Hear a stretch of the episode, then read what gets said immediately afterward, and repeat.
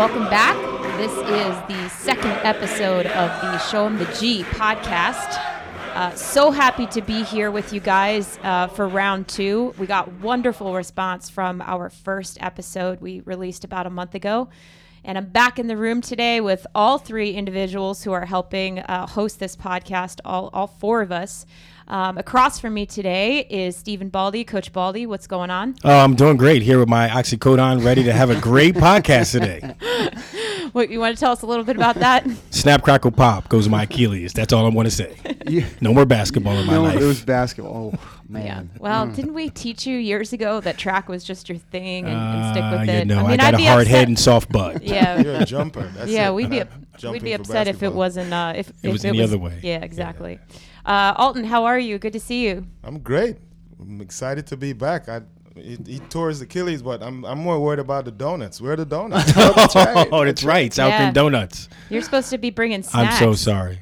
Yeah, next time. Next time. Next time. Uh, and also to my left is Chris Farley, my husband, who's also been dragged back to the mix. Thanks, Chris. Love it. How Thank are you? Julie. Glad to be here. You guys did such an awesome job. I edited the show uh, when we put it out a month ago, and it was a plus, a plus content, a plus quality stuff. So glad to be back. Glad we're doing it again. Well, guys, we have a big show today. We've got a lot to talk about um, between alumni news, uh, things that have been going on with the team, and we have a very, very special guest today that we're going to be talking to by phone. We're going to be reaching out to Rich Kenah, uh, Georgetown legend, Rich Kenah, Olympian and actual um, director of the Atlanta Track Club. Um, and the reason that Rich is our our big uh, first first guest here is that Rich uh, directed the Olympic trials this past weekend, the marathon stuff. Olympic trials in Atlanta. So uh, we were able to get him to agree to come on the podcast, Wow. even though he didn't listen to our first podcast. So hopefully Oh, he'll become yeah, Yeah. hopefully he'll Give become a, a lover and a believer um, moving forward. But we're going to have Rich on the podcast here in a little bit. But first, uh, we had a big competition this past weekend, uh, the Big East Championships. Maybe you guys have heard of it. Maybe. Uh, just, yeah. Small little meat. we were out in uh, just east of Cleveland, Ohio, at the Spire Center, which is a 300 meter uh, flat track. Um, kind of out in the middle of nowhere, but it's a beautiful facility uh, set up for really fast times. And we had some incredible performances from this past weekend. Uh, both the men and women had um, some big wins um, from from individuals, and we had some uh, relay win and some really great performances across the board. So uh, instead of going through all the stats and stuff, we don't want to be boring you guys with stats. The point of this podcast is to tell stories. Um, so we want to tell a few stories from this past weekend, um, and hopefully they resonate with you from moments in your past uh, when you stepped up big time for the team. So, Coach McKenzie, um, tell us a little bit about um, the sprints uh, and hurdles from this past weekend. And, and was there a story that stood out to you? Was there something that really got to the heart of you? Yeah, it was actually something that didn't occur on the track. Um, our senior Quincy Wilson, um, fortunate, unfortunately, had some um, challenges injury-wise on uh, Monday. Uh, came to me Monday morning, um, just in tears, so passionate about wanting to compete, and that really pulled at my heartstring and um, set us up for what I thought was a pretty good day on Monday for the folks who actually had an opportunity to run. So uh, that really stuck with me. And um, on the women's side, uh, Maya Drayton. Um, freshman, uh, I don't think I've jumped that high in a long time. Uh, she ran 54.78 to finish third in the 400. Um, she also ran 24.40 to finish fourth in the 200. Tough double. I'm really impressed. Both times are in the top 10 at Georgetown in Georgetown history. Um, so those two those two stories uh, really stuck stuck with me. And you said Quincy came to you on Monday. Now Monday, was the day of the because So he ran the prelim Sunday. It was a Sunday Monday meet. So I'm Correct. just Yes, because usually yes. it's Saturday Sunday. So yeah, okay. so it was very unique. The Big Right. Ten was in there before us, so they were Oh, on gotcha. Friday and Saturday, and then we competed Sunday, Monday. Um, but you know, to see a kid wanting to run that Yeah. badly really, really got to me, and it tells me how passionate he was about um, wanting to compete for Georgetown. And um, wanting to represent the group. So Awesome. um, that stuck with me. Yeah, and Quincy's had kind of an up and down journey the last couple of years, and he's really put you know his best foot forward um, in terms of getting himself prepared for this being his final season. So you can feel that heartache, you know, when he's trying to get out there on the line for his final. But Yep. you know, maybe if it was the outdoor season, it might be one of his last races. We would have said, okay, let's see what you can do. But Right. knowing that he has a whole full season ahead of him, um, that changes the, the the call we have to make a little bit more. Um, but Maya's performances this uh, season have been just so inspiring, and you got, and and I think people don't even realize this is Maya's first ever indoor track season. Correct. Ever. Yeah, Correct. she was a basketball player in, in high school. so She's making me look really good. Yeah, yeah, she's put herself on the all-time list in how many events? three events. Um, there was actually, she actually came to me asking, should I, why, um, she thought about why she wasn't running the 60, but she's so coachable that I explained, I'm like, you're going to be potentially top three in, in whatever event you run at Big East. And the plan all along was to run the 200 and 400. But she also has run 760, first 60 meters she ever ran, which is uh, top five at Georgetown as well. So she's got ridiculous range, which is a good problem It's to have. exciting. Very good problem Yeah. to have. Okay, Coach Baldy, tell us about the jumpers. Woo! Uh, it was a great weekend. Um, we took titles in both horizontals for the women, but I tell you, the most um, touching moment was actually uh, involved another another team, another coach. Uh, so. Aniela Delafosse uh, waited to the last jump to actually take the long jump title, dramatic- which you know for made us. the rest of the hair that I have left on my head fall out.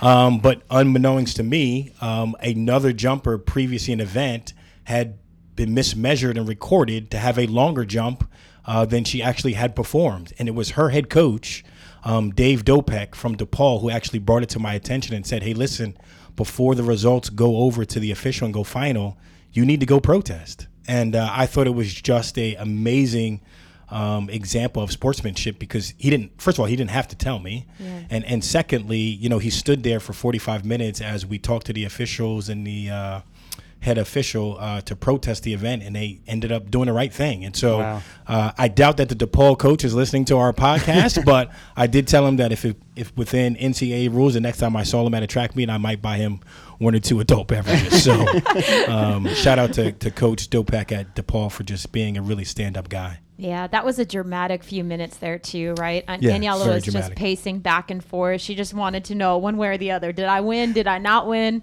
Um, and and to you know, the officials were going back and forth because Yeah. they were all arguing that they had made the right The right call, and yeah. So DePaul, the, you know, Dave Dopek really had to step up and say, no, no, no, listen, that's not what happened. And it really came down to them believing him. And he Yeah. said, Wow, listen, had my really girl cool. jumped 594, the whole state of Ohio would have known. And so, um, yeah, if it wasn't if it wasn't for him standing and, and testifying on our behalf, it might have gone a different way. Yeah. So, What was even more telling was he actually said to me, um, "It doesn't matter what they say. I'm not taking it." Yeah. Wow, very Yeah. cool.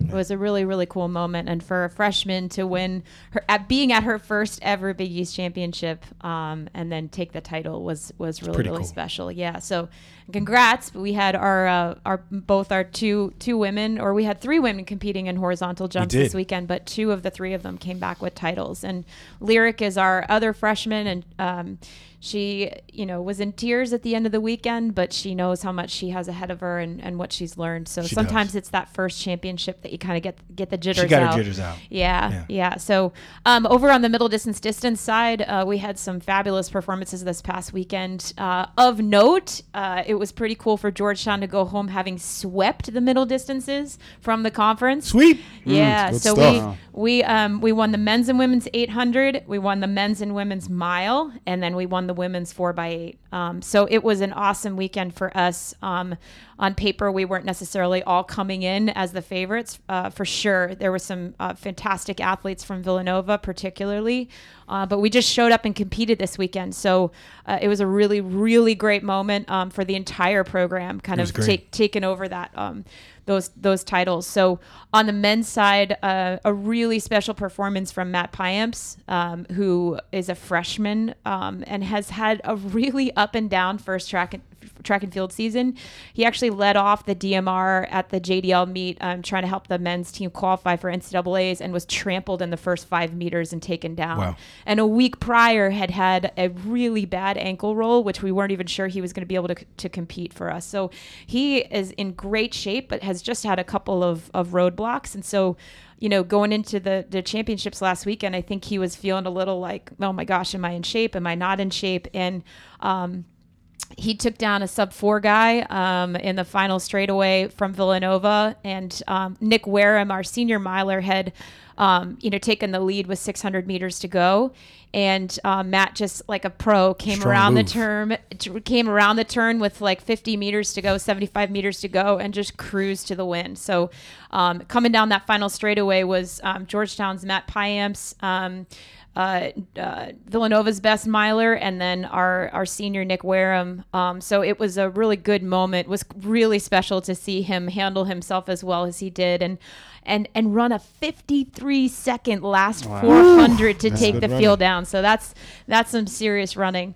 Um, on the women's side, we had um, a really special uh, season with uh, Sammy Corman, and it was really fun to see her cap off her season there at the uh, at the Big East Championships. She won the women's mile, and always a story behind it. Right, she had run four either 1600s or miles over the course of nine days. Wow. Um, and that title that she won on um, Monday was her fourth. Um, so she had run uh, the DMR anchor for us out at um, the Notre Dame meet. Uh, trying to qualify for the national championship, we ended up running 11:08, which is the fastest time we've run in a number of years. Um, she ran 437.5 on that leg. Um, and then we had her run a last chance meet up in Boston and uh, ended up running a PR there as well. So 4, 439 for the full mile. Um, and then she had the prelims two days later of the mile at Big East that Sunday, and then into Monday, uh, pretty handily uh, won the race, um, and then was the lead off for our four x eight that ended up winning as well. So it was an awesome weekend across the board. We had it some really fabulous performances, and I just want to speak for a second to the team energy. There's just been such a shift in the last couple of years, and I think that um, Coach McKenzie and I certainly see the shift even harder this year Absolutely. with the team unity and excitement and energy and friendships that are forming across the board. Um, and it, it's really special to be, you know, witness to that. And I think we talked a little bit about that on the first podcast, but um, just so reminiscent of what it feels like to be in a really, really special program. They are in a really, really special program, but they own it and they love it. And it's, um, it's really, really building.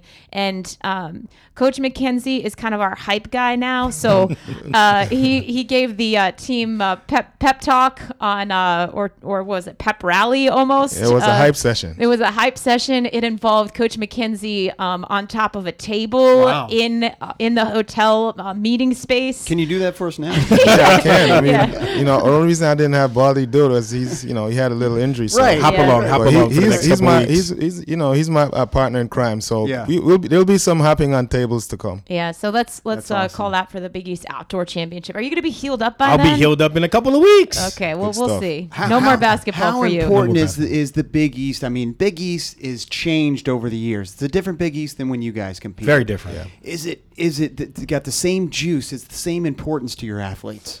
Well, well, I think the passion that you'll feel in the in the Big East is not just coming from us, but you know, it's pretty loud in there. Yeah. I think teams are starting to feel like this is it- for some it's their season. This is the biggest part of their season, so it does.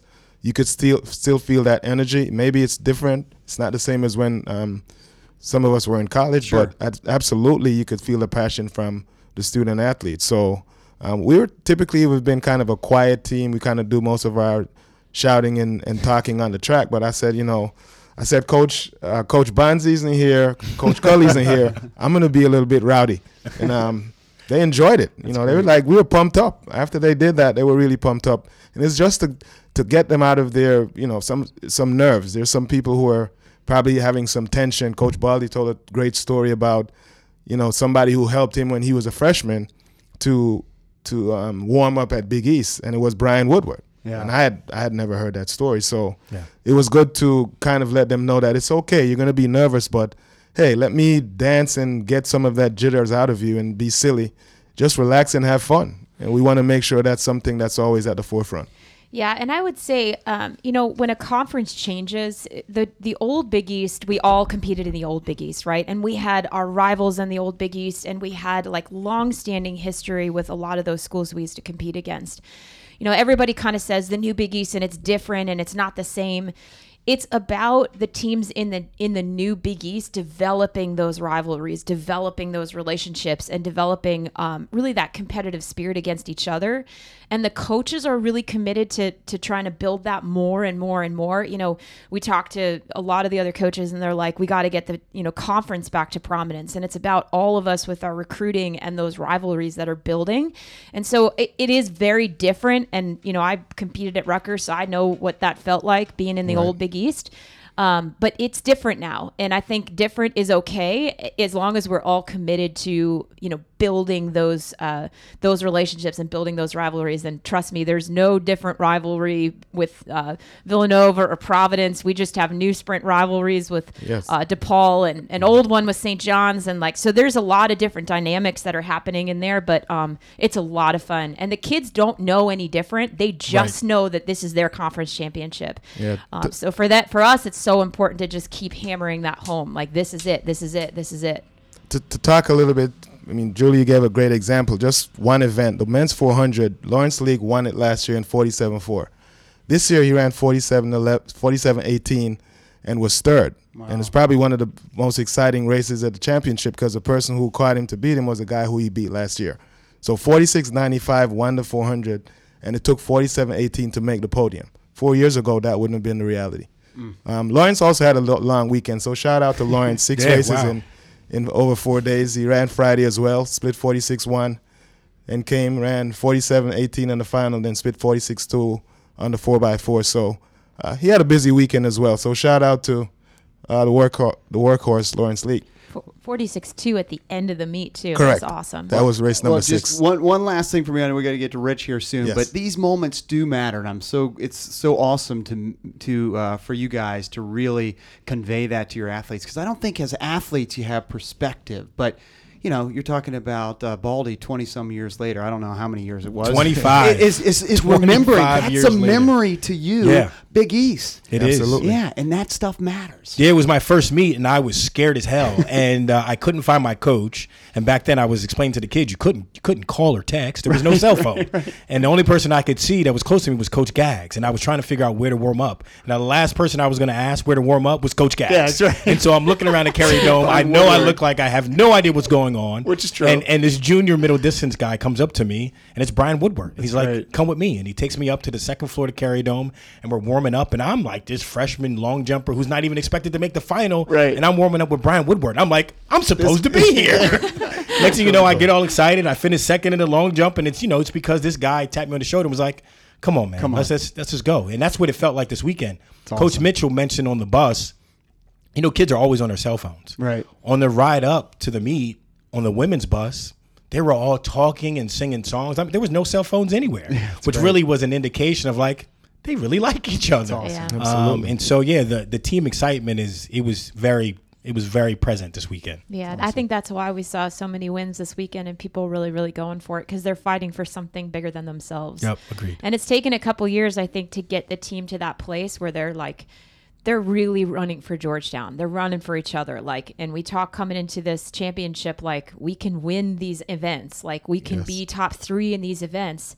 Um, and and that's been the goal for the program since we've taken over in the last couple of years is is getting that fighting spirit back uh, for each other, not necessarily for the coaches or right. it, it's for Georgetown, and for Georgetown. and it's been really special to see that.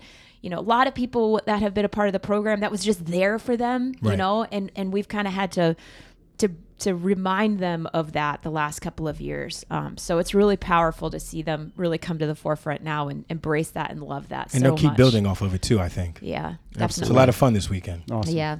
Well, thank you guys. Great stories. Um, there are always tons more that we don't get to, but uh, it just uh, get a little little piece, a little taste of what Big East has been like from the coaching perspective, um, and and you know from the voices of the athletes too. So we appreciate that so much.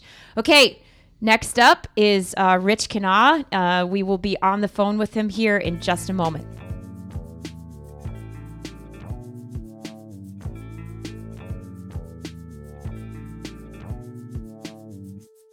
We are excited to be joined by Rich Kenah, Olympian and two time world championship bronze medalist. Um, he was a legend, or is a legend, Still is a legend. Yes. At Georgetown University. Um, he graduated in what year? 92. 92 Old guy with like. AM. Yeah. Um, Rich, you originally hailed uh, from New Jersey, so we have that connection. Uh, you're from what, West Orange, New Jersey? That's correct. West Orange. I had my family all grew up in North Jersey too. So um, great to have you on the show today. And, and we're so excited to talk to you, especially after the Olympic trials. I imagine you're completely exhausted. Um, we have so many questions. You're actually our second episode. Um, you're our first, pressure. our first ever guest. Yes. Um, so we're, we're going out strong. We're going out hard here. So we really appreciate you being here. Um, and it was so important for us to not only bring you on as a legend from Georgetown, um, but certainly just um, the experiences that you've had the last couple of weeks. What's most relevant in current news and in the track and field and road racing community is this past weekend's Olympic trials. Um, so welcome. Thanks so much for being here. Um, tell us a little bit about your week. Are you are you having some downtime? You know, what's been going on since the trials this past weekend? Well, first, thanks for having me on. Any opportunity I have to talk to Georgetown folk, I certainly seize on. Uh, it is uh, it is a bit of a down week for us after essentially two years of driving forward. So, much like a marathoner is going to take some days off after a, a, a major race, uh, our staff is trying to do the same uh, this this week. But I'm I'm excited to to talk Georgetown and and and uh, maybe relive some of the old times with some some of my friends there. So, are you as sore as a marathoner would be? Like, how much time do you think you were spending on your feet last weekend? So we have, as part of a, a pretty expansive emergency management operation, we have what we call ham radio operators, uh, and so I have a shadow uh, who was assigned to me throughout the weekend, and uh, he, I can't remember the exact number, but he, but he calculated the number of steps that he walked following me around on both Saturday. Oh, no. Wow. Sunday. Uh, and, and suffice to say, I think he covered a marathon. Which I guess means you did too. Um, well, walk us back here. Um, t- tell us a little bit about your journey. You started with Atlanta Track Club, I believe, in 2014. And when did you guys start talking about bidding for the uh, 2020 marathon trials? Correct. I've been here in Atlanta uh, since since February of, of 14. wasn't part of any big grand plan, uh, but it's been an absolute joy to to lead Atlanta Track Club, a 55 year old nonprofit that's focused on on getting people moving forward, track and field, uh, road racing, marathoning, walking, cross country, and everything in between. About 15, 16 months ago, uh, we were on the fence uh, around uh, the bid process, of trying to decide whether the uh, the dedication of the, the resources needed um, and the most valuable resource, most precious resource being time, uh, w- whether we were ready to, to make that commitment. And, uh, and ultimately we decided, so we were one of four bid cities. Uh, we were awarded the bid in, uh, in April of that year.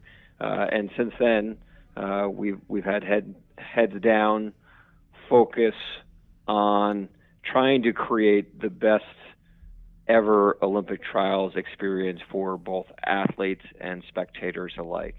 And thankfully, the, the weather gods shined on us uh, last Saturday. Uh, uh, the gods sent us a little bit too much wind. A little wind. Um, but but they certainly gave us some sunshine, so we we were really really fired up about uh, uh, about the weekend and, and how it turned out.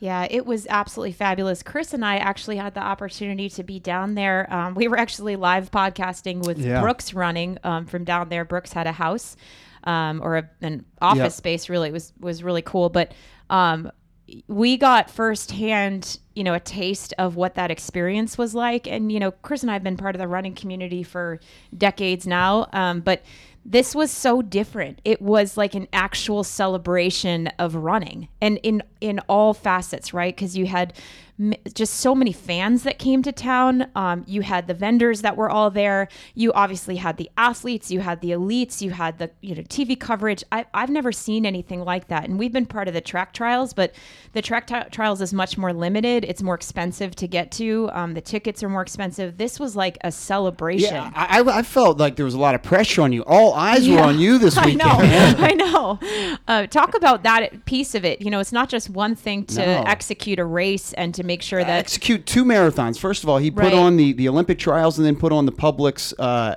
marathon and half marathon and 5K the next the next day. talk about um, what it meant for you. You know, kind of taking over Atlanta Track Club and building the infrastructure, not just for the experience of the athletes themselves, but you know, for really about the celebration of the sport. How did you guys kind of harness that whole piece?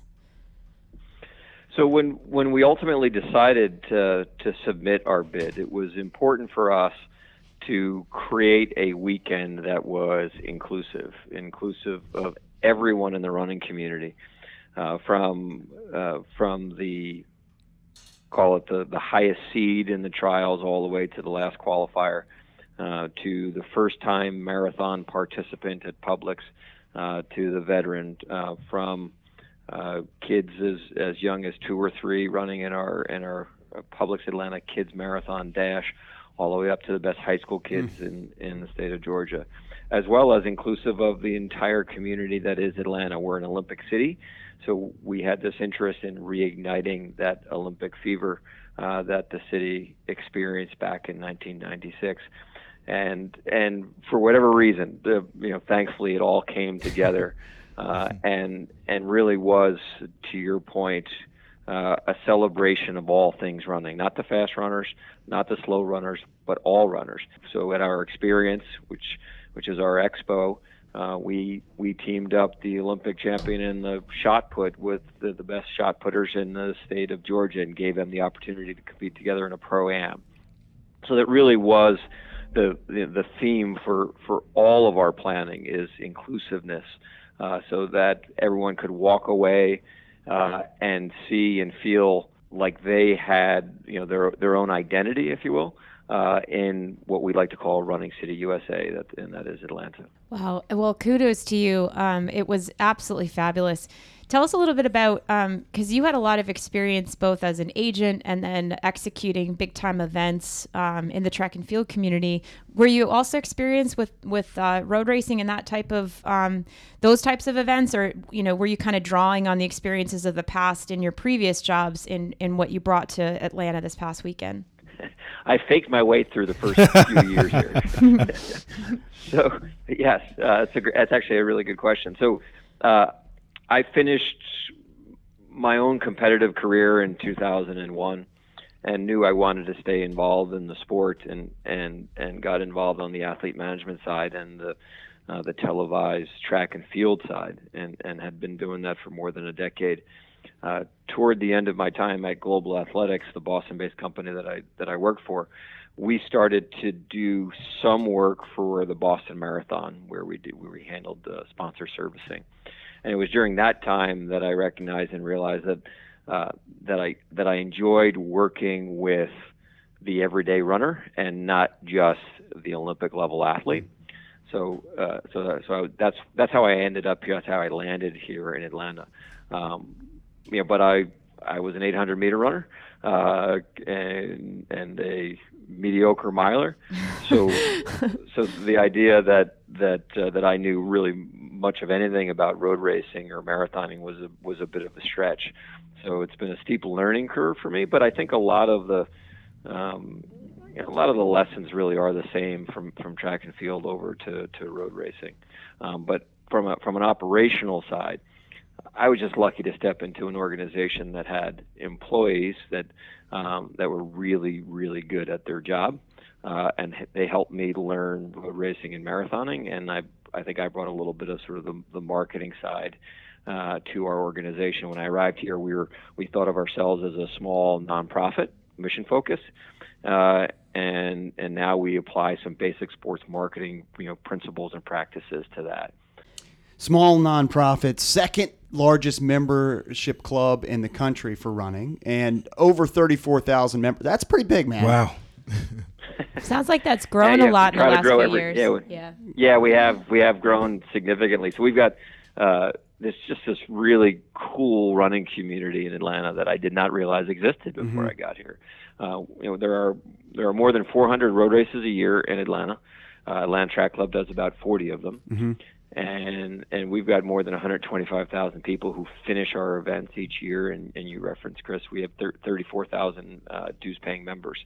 Uh, so it's a lot of fun uh, to to be in this community because pretty much every weekend you can find something, some event, some program uh, that that works for you. Yeah, it's atlantatrackclub.org. Yeah, I mean, if you're in going to Atlanta and you want to go for a run or meet up with a group, Rich has got as the executive director of the Atlanta Track Club. He's got runs, he's got races, and so it's a it's pretty all encompassing, which is awesome.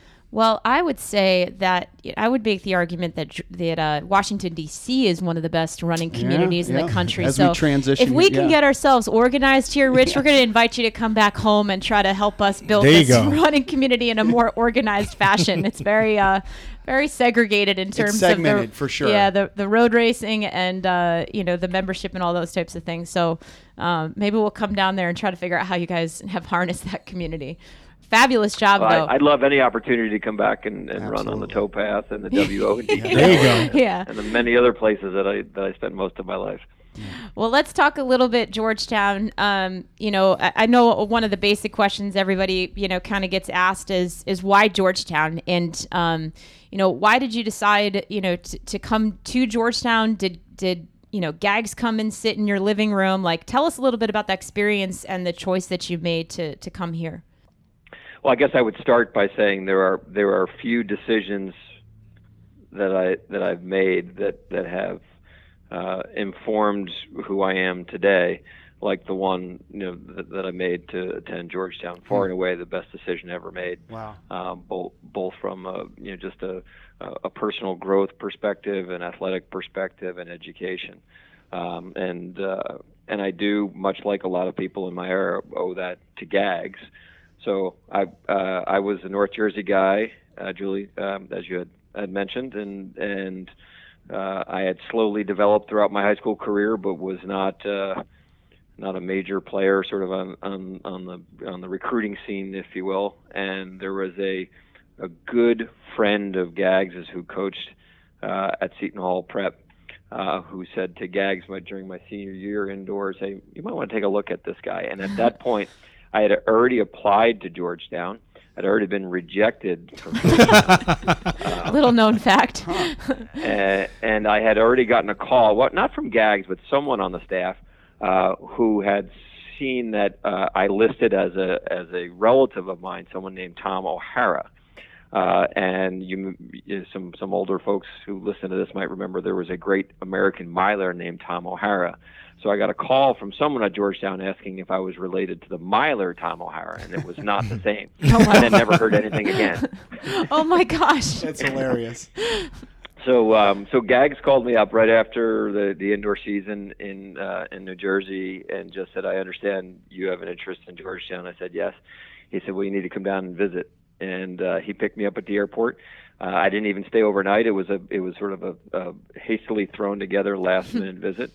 Uh, and uh, the, the first thing Gags said to me when he picked me up at, at what was you know, the old national airport at the time, he said, "He said, man, you are a pain in the ass scheduling a flight at this time of morning, having uh, complaining about having to to fight traffic to pick me up."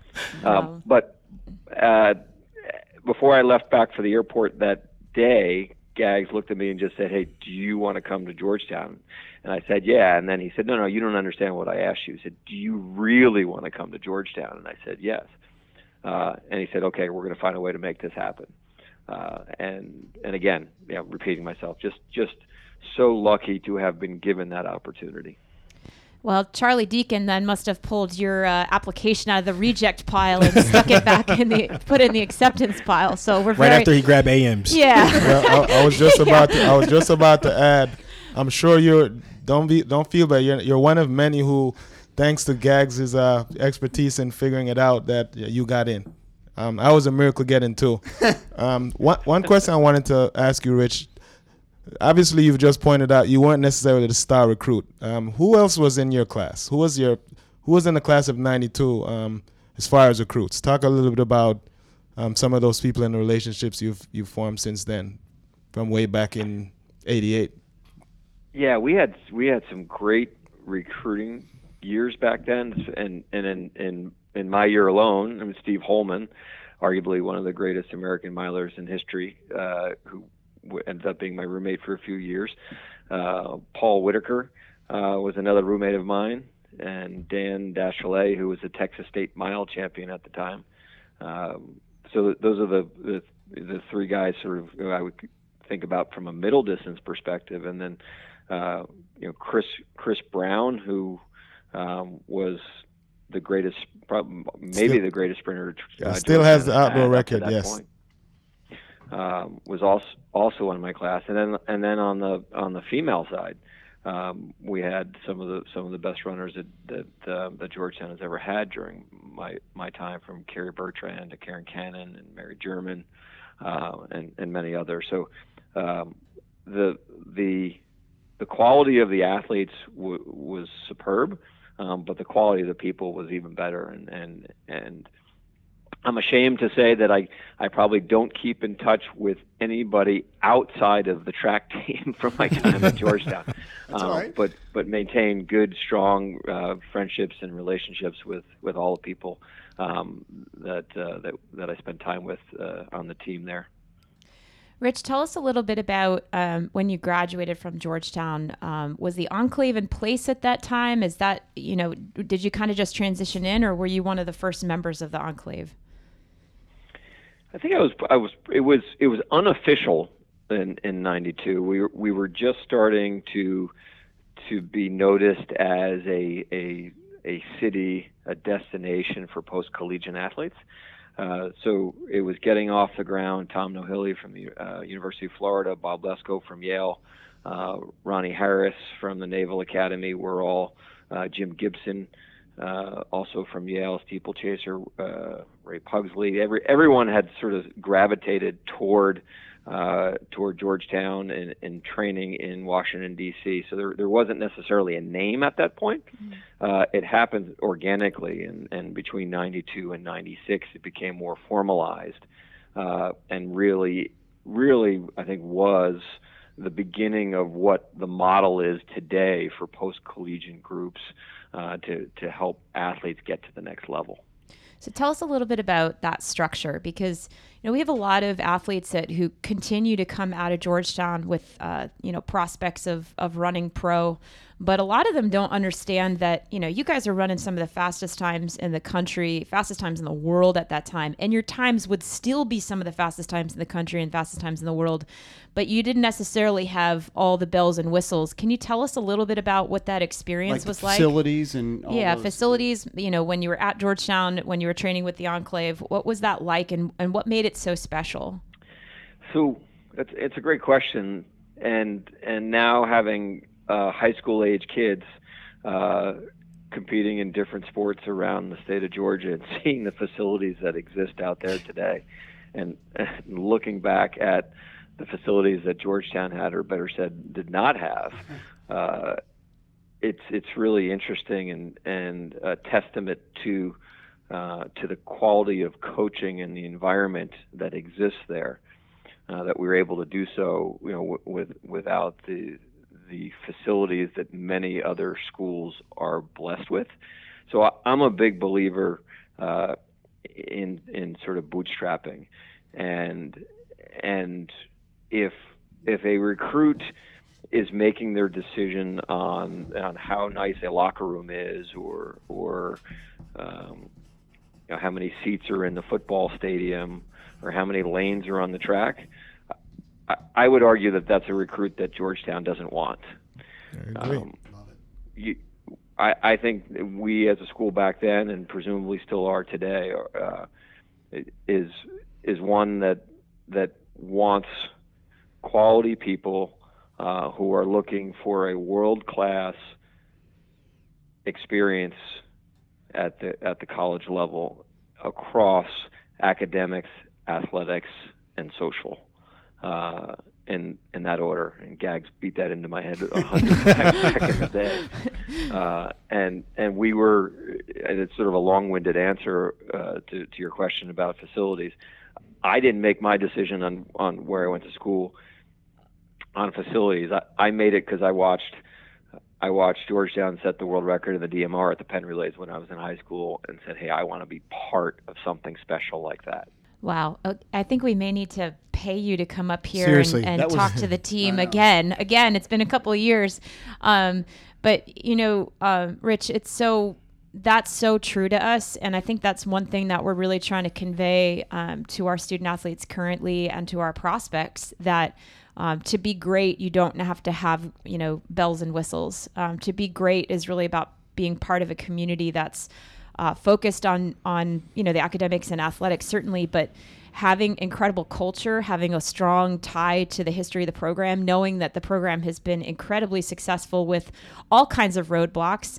Um, but not even seeing those things. I think what's really special about our current team is knowing that by the time they're seniors and fifth years in college, there there's no experience that they would rather have ever had.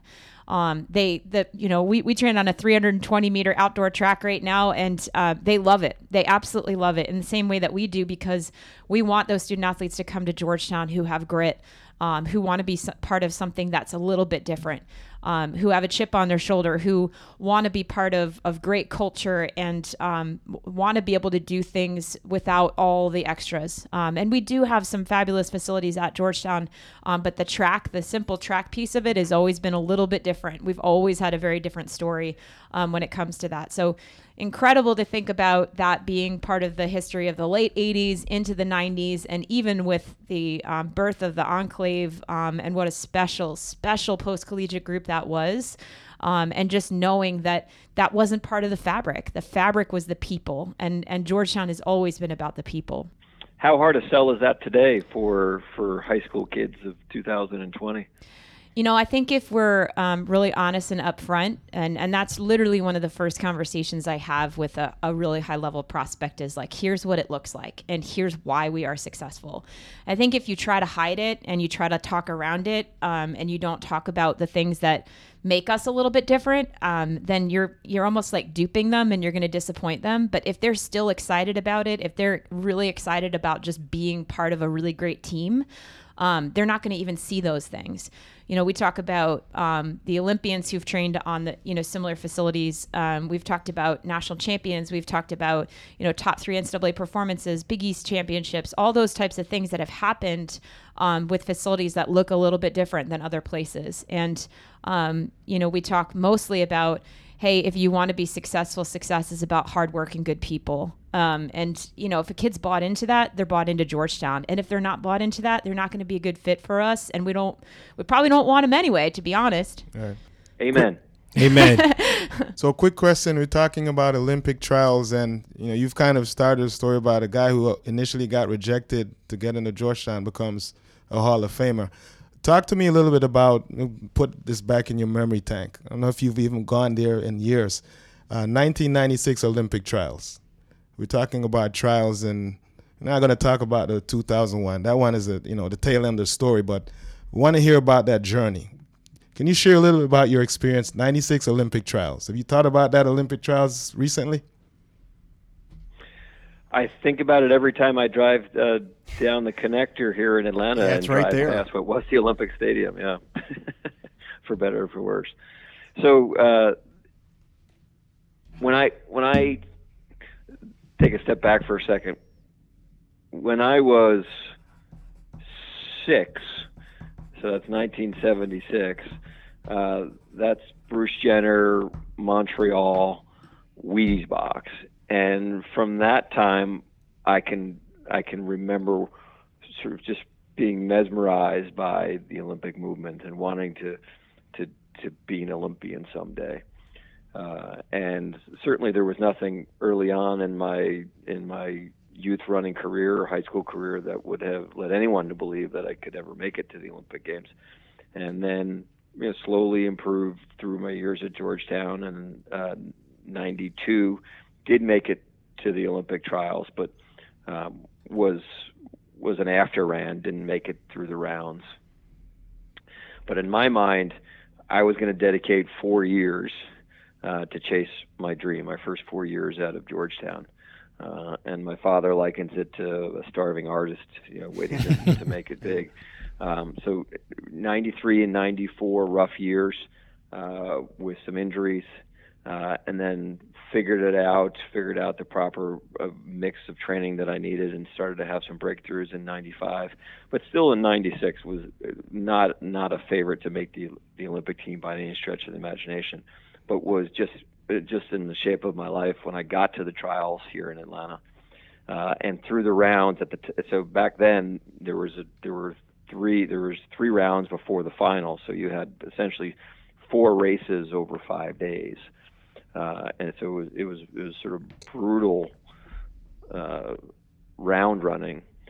But by the semifinals I I had moved myself into a position where people thought that I was a contender. Unfortunately for me uh, I I started to to drink my own Kool Aid and got to the final thinking that I was the guy. Um, so in the semifinals, I won my heat uh, in 144 high, feeling good, slowing down at the end, uh, and then you know, funny story, uh, Johnny Gray, who was the American record holder at the 800 at the time, uh, toward the end of his career, uh, said to me before we got out uh, on the track before the final. He said, "I'm going to take you into the Johnny Gray Twilight Zone." uh, wow. And and I fell for it and went after it, and um, I got to I got to 600 meters on his shoulder.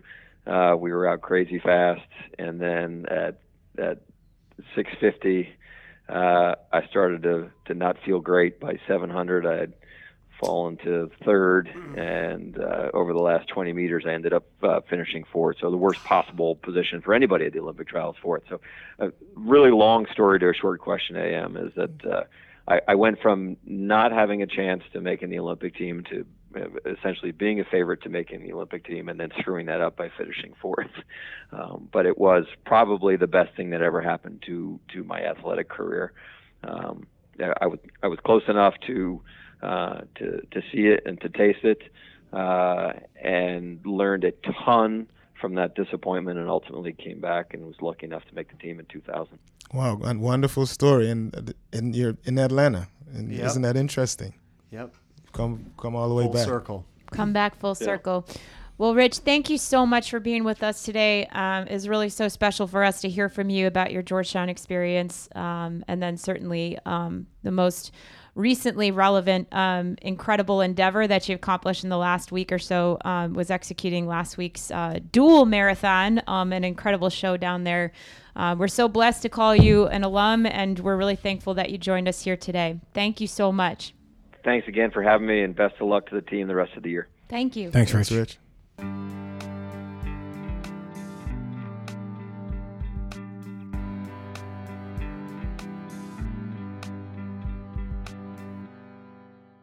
Thank you so much to Rich Kenah for an incredible interview. Uh, taking time, he's probably supposed to be resting right now, right? What's He that? said, I would- Doesn't I would be. rest. yeah, you know, you know, on the Atlanta Track Club website, it says the Atlanta Track Club offices are closed March 6th through March 9th. As we sit here recording uh, March 6th, so uh, yeah, they're yeah, they're so- on break right now, yeah, so, we appreciate well, he, him. Much deserved break. For yeah, sure. hopefully this doesn't work for him. Hopefully it's a, a joy to reconnect with Georgetown. But thanks so much to Rich for a great interview. Um, hopefully we'll get him to promote the podcast a little bit Yeah, too. just watch And it. listen. send it to and listen. Yeah, Yeah. listen and, and send it to his friends uh, at Georgetown. So, uh, a couple of things that we wanted to touch upon. Um, we've had a couple of events the last few weeks. Um, one of our our biggest fundraising events of the entire year, the Letter Winners Challenge. Um, I don't know about you guys, but I was so inspired by the amount of people that came out of the woodwork this Yeah, year with great. Letter Winners fired up. Challenge. It was so really fired up. And I think it's been a, a you know several years coming now where we've had more and more people just get involved. Um, kudos to Aaron Sicker and uh, Marsha Dixon, who Yes. have really spearheaded that um, with the Spike Shoe Club. But man, that Facebook Messenger that people are on and the amount of comments that were coming through. We went to Boston, um, you know, a few days later for the Valentine's meet and saw Kevin Germain, and he's like, Oh, wow. I got so many text messages from so many different friend groups. He's like, What's going on? I'm like, We're just trying to get some buzz. We're trying to get people to remember and get involved. Um, so huge shout out to our community. You Yes. have no it idea how much that means to us um, as a coaching staff, what it means in the department that like Georgetown track and field is back and uh, that involvement, that engagement, that excitement. And like we've talked about in the first podcast, like it doesn't have to be even the excitement for the current team. It's Right. about reconnecting with people. It's about, you know, remembering those great experiences, whether it was on the track or off the track at Georgetown. Um, I don't know. What do you guys think? No, it was amazing. I, you know, I saw the messages on Facebook, and I was getting direct text messages, and people were trying to compete with other teams, and just to, you know, to be able to reconnect with folks, not just about the past, but to support the the, the student athletes now. It's really it's inspiring, and and the student athletes hear about it. I tell them that people are supporting them, and it makes them want to work harder in practice, and they want to meet some of the alumni. And unfortunately, the timing of Hall of Fame wasn't such that you know a lot of the student athletes could see the people who came back in town. But Laura Sturgis, and I'm putting you on record, has Lars. agreed to get just as many people to come out to the Penn Relays Happy Hour as came out for the Hall of Fame weekend. And so we're looking forward to seeing everybody in Philadelphia in April. Speaking of Rich, you know, I thought I was doing something great that night to try to spur interest and uh, have people uh, connect for the uh, Letter Winner Challenge. And I text him, and he's like, "I've already reached out to like 20 people from my class." So yeah, it leave was, me alone. it was it was pretty it was pretty interesting. The next morning, you know, we everybody was fired up. How come we didn't win? Something's going on. It was I got so many text messages and um, a lot of I put a lot of people to work, but the enthusiasm was was really inspiring to see and Rich included. He did he did a good job, but we didn't win, so now I had to put pressure on him for the next year. Yeah, we're gonna have to get more tactical. We lost Yeah, to sailing, and late. they We- were we really too early. Yeah, we kicked too early. Yeah. Uh, they were pretty tactical late into the night, so we're Mm. gonna have to come up with some um, some actual tactics for battle next year. So one of the things that came up in that um, Facebook Messenger conversation, we started seeing pictures of of old. Uh, t-shirts, old Hoodies. sweatshirts, hoodies, uh, long sleeves, and man, I you know I wasn't on the team, but I remember seeing seeing that on Georgetown, and uh, once in a while you'll see something like that pop up on social media or um, you know in our equipment room. You know when you kind of go into the deep deep dark depths of of uh, some of the old stuff, and and trust me, there's only like one or two pieces, so don't think there's some sort You're of getting phone big, calls tomorrow. Yeah, I know. Do you have an extra some- large? Yeah, there isn't some great big huge inventory, but um, it got us thinking. And um, I actually met with Pete Sherry a couple weeks ago, and we sat down and talked about um, fundraising. Um, Pete's going to be helping us along with some others, um, Ray Humphrey, um, the our coaches in the room, of of really starting to um, get serious about things that we need as a program for the future. Um, but one of the things that we talked about was um, p- possibly doing an order of um, a recreation of one of the um, either sweatshirt or long sleeve or t-shirt or combination uh, in the next couple of months here. And that would be spearheaded by the coaches probably outside of the equipment room alongside georgetown obviously. Um, but as also a way to outfit our current alums um, with some of these throwback pieces because i think a lot of people keep saying like i want it. wish i could find it. I don't know where that sweatshirt was. You know i must have lost it. You know doing some sort of uh, throwback piece and also as a fundraiser for the team. So Georgetown is celebrating 150 years of athletics this year. Wow. Um, we're doing something really special this year for Penn Relays. Um, we're not going to talk about it yet. Hopefully, we just unveil it when we're there. Um, but one of the things that we really wanted to do was um, offer this as an opportunity for our alums, but also alongside of it being a fundraiser for the team, um, because we'd like to give the team the same piece that we then give uh, make as an offering to the alums. So if you think that's a good idea, uh, let us know. We would love uh, to get that going here in the next couple of weeks. I think we're like I don't know six weeks out from Penn Relays. We're getting close six already. seven, yeah. Yes. Yeah, so so um, we, we're getting into a short window of time where we could turn something like like this around. But you think this is a great idea? You want to help me um, organize it? Email me julie.culley at georgetown.edu. Um, we want to start to celebrate uh, some of our roots and our history, and I think this might be a really cool way to do it. I I really want to see Alton at the Penn Relays happy hour that everybody's going to attend, which is bags and bags, of gear. Well, I thought you were going to say like a one piece unit or something. Nah, like I've no, got a singlet no here you might be able to not. My Georgetown track singlet still fits. Don't tell. I kept mine. Don't tell guys. I got mine too. I don't know if it fits. Though. And I have uh, Jo- I have some Georgetown track T-shirts too. I have.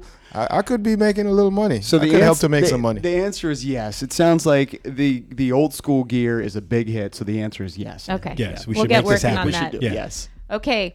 Uh, wanted to give a huge shout out to our brand new 2020 Hall of Fame Georgetown Yes. Athletics Right. inductees from Yay. this last weekend. Nice. Very good. Uh, we Like inducted uh, Coach Ron Helmer um, and two of our female athletes, our female superstars, uh, both Sasha Spencer and Autumn Fogg. Um, it, I actually had the opportunity to be there this weekend. It was a wild weekend. Uh, Yes, if you guys haven't heard, you know, my husband and I, Chris, were down in Atlanta for the Olympic trials. just so we're talked to gonna Rich about that. Yeah, Yep, yep. exactly. Um, and then I flew back to DC to be part of the Hall of Fame event. Flew out at 6 a.m. with our sports supervisor to meet the team for the Big East Championship. So it was a wild weekend, but oh my gosh, I am so thrilled and so thankful that I was a part of that Hall of Fame event. And we go to Hall of Fame, you know, every time there's an induction, but to have three of the seven be part of Georgetown Track and Field was so powerful. Um, and a coach as well, a coach alongside um, two athletes that he actually coached at Georgetown. So, Yeah. Yeah, um, good- great any stuff. feedback you guys heard from this weekend? Oh no, I thought it was. I heard it was great. I saw pictures with Coach Helmer in the middle with probably forty or fifty of his athletes that came Yeah. back, Nice. and That's you know, awesome. I know that must have been a joy for him. Uh, Being a coach myself, I can only imagine what he felt like that night. That's an honor. Well, I had the pleasure of seeing him. He was in Boston a few weeks before, and um, it was good to coach see him. he's uh, coach coach in him. He's the Indiana? Indiana University yep, coach, okay, and yep. um, I don't think people really understood how much it meant to him to get inducted. He missed the final of the Big Ten championships to be at the Hall of Fame. And the That's- Indiana that's- team And they won, won. and the the men's men won. won. Wow. That's really meaningful. So wow. um, that kind of speaks to how important it was for him to be there. And uh, his speech was long. That's what I heard. It was long. It but was he had long. a lot to it say. was good. So, yeah, you know, great. It, can you imagine how many years worth of stories that you have after having coached? You know, I've been at Georgetown for six years, and I feel like I have a lot of stories. But um, the amount of time that Coach Helmer was there, and uh, you know, alongside Gags, um, particularly in his experience bringing the women's program to national prominence. Um, was just a there's a ton of stories and so I think you know Coach Helmer probably heard uh, five minutes as the speech uh, you know top end and was like uh, Yeah, no whatever. I'm not that's we're just gonna talk we're gonna have a conversation Good so for him. He did. told for him. he told uh, stories of challenges he told stories of performance uh, so that was a was a really really cool to hear some of his um, remarks um, and then the women were fabulous, of course. Um, Sasha and um, Autumn had wonderful things to say about their career here at Georgetown, um, shared a few stories, talked a little bit about their families, and um, it was really special. And uh, for me personally, um, uh, Autumn Fogg went to my rival high school. So I was Wow. a freshman in high school when she was a senior. And to me, she was the gold standard. She was the New Jersey legend before Yeah. this New Jersey. There you legend. go. yeah, her name, of course, uh, Autumn Fogg, Yeah. and um, but she was the gold standard for me. And then when she committed to Georgetown, I was like, okay, Georgetown's the gold standard now. There you go. Um, she was somebody I looked up to as a as a young athlete, a young kind of aspiring track athlete, and you know, she did circles around me when I was just getting started. Um, she did circles around me in college too, so didn't really, never really change. ended. Yeah. Um, but it was really neat to see her there and her family and her high school coach, who is a legend in our in our community, Coach Labashka, and he had just had surgery and was there on a walker, but came all the way down Oh, wow. from New Jersey to be there. So it's not just about bringing the Georgetown athletes together, but it's a celebration of all the people that were involved um, in the experience and the upbringing um, of these um, athletes that are now being inducted to the Hall of Fame. So I think we almost get spoiled because we, We have so, So many, great yes, athletes at do. Georgetown that you know this this Hall of Fame is like okay, well who's going in this year? But Right. you forget that like there's hundreds of people behind them that w- didn't get inducted but were part of their success too. and their experience. So I think that was what made this weekend so special was so many people came back out, because yeah. they were part of that experience. And lots of people who won't get inducted in the Hall of Fame that were on relays with them or roommates with them or best friends with them or whatever that was. So it's such a celebration not just of those individuals but everyone that Yeah, surrounded it's part them. of their moment too. And then Sasha. Yeah, so Julie, you told a great story over the weekend about how Sasha talked about her kids and the sacrifices that she wanted her kids to understand. Could you could you talk a little bit about that comment that she made towards her kids during her speech? Yeah, she was awesome. So Sasha, um, she gave a great speech. Uh, she's a beautiful speaker. Um, she, I think she does some commentating and stuff too. think so, she's too, probably yeah. way the heck better than any of us. Yeah. way more Definitely better than experience. Alton. I don't mind. She works for Nike. I'm, I'm not complaining. Uh, Get me some Nike gear. Sasha has remained in the sport. She's been a part of track and field since she left. So she ran professionally for Nike. Um, she's been a part of Tracktown USA out in Eugene, Oregon, who has hosted the Olympic trials, been a part of the rebirth of track and field out at, at University of Oregon. Um, and I believe she still works for the organization there. She um, told a story to her children. Essentially, she looked at them, and I mean, uh, being a mom, I was like sobbing, right? Because she's talking to her kids about the sacrifices that she's made to follow her love and her passion, and that mommy not being there doesn't mean that mommy doesn't love you. It means that mommy is following her heart, but also wants to be a great example for her children, um, so that they know that they can follow their dreams too. Powerful. Which it was awesome. I was in tears, and like I went up to her afterwards. Obviously, gave her a big hug, and um, I was like, "You had me in tears about the kid part," and she was like. You know, working moms, we got to stick together. You know, I just thought that was awesome because it was like, yeah. you know, it's just from the heart. And um, we all know we make a lot of sacrifices, uh, you know, as as moms and dads um, when we travel a lot and when our jobs require a lot of travel. And um, I think she does do a lot of travel for her job. So, um, you know, beyond her successes, it was cool to kind of bring that back to the human spirit of just like what we continue to do beyond our time at Georgetown. So, um, anyway, awesome weekend. Uh, thank you so much uh, to those guys and their families and everyone for coming out and showing support for those individuals who are inducted and just support for Georgetown Track and Field was Yes. phenomenal, super inspiring, and congratulations to those guys again. Congratulations, guys. Congrats. Great stuff. All right, guys, another awesome episode. I'm gonna go ahead and say Well it was done. awesome, Uh, right? it was. we, we Oh, have our always. first uh, first Yeah. big guest on the phone Yeah. uh, today with Rich, and special thank you to him. And um, again, we're gonna we're gonna push him to push the podcast too, so we can reach more ears and have uh, many many more people involved um, in just hearing the stories of our present and our past. So. Thank you guys so much. Thank you, Chris. Thank you, Alton. Thank you, Steven. Uh, till next time, Till this next is time. the Him the G podcast. Oh, yes.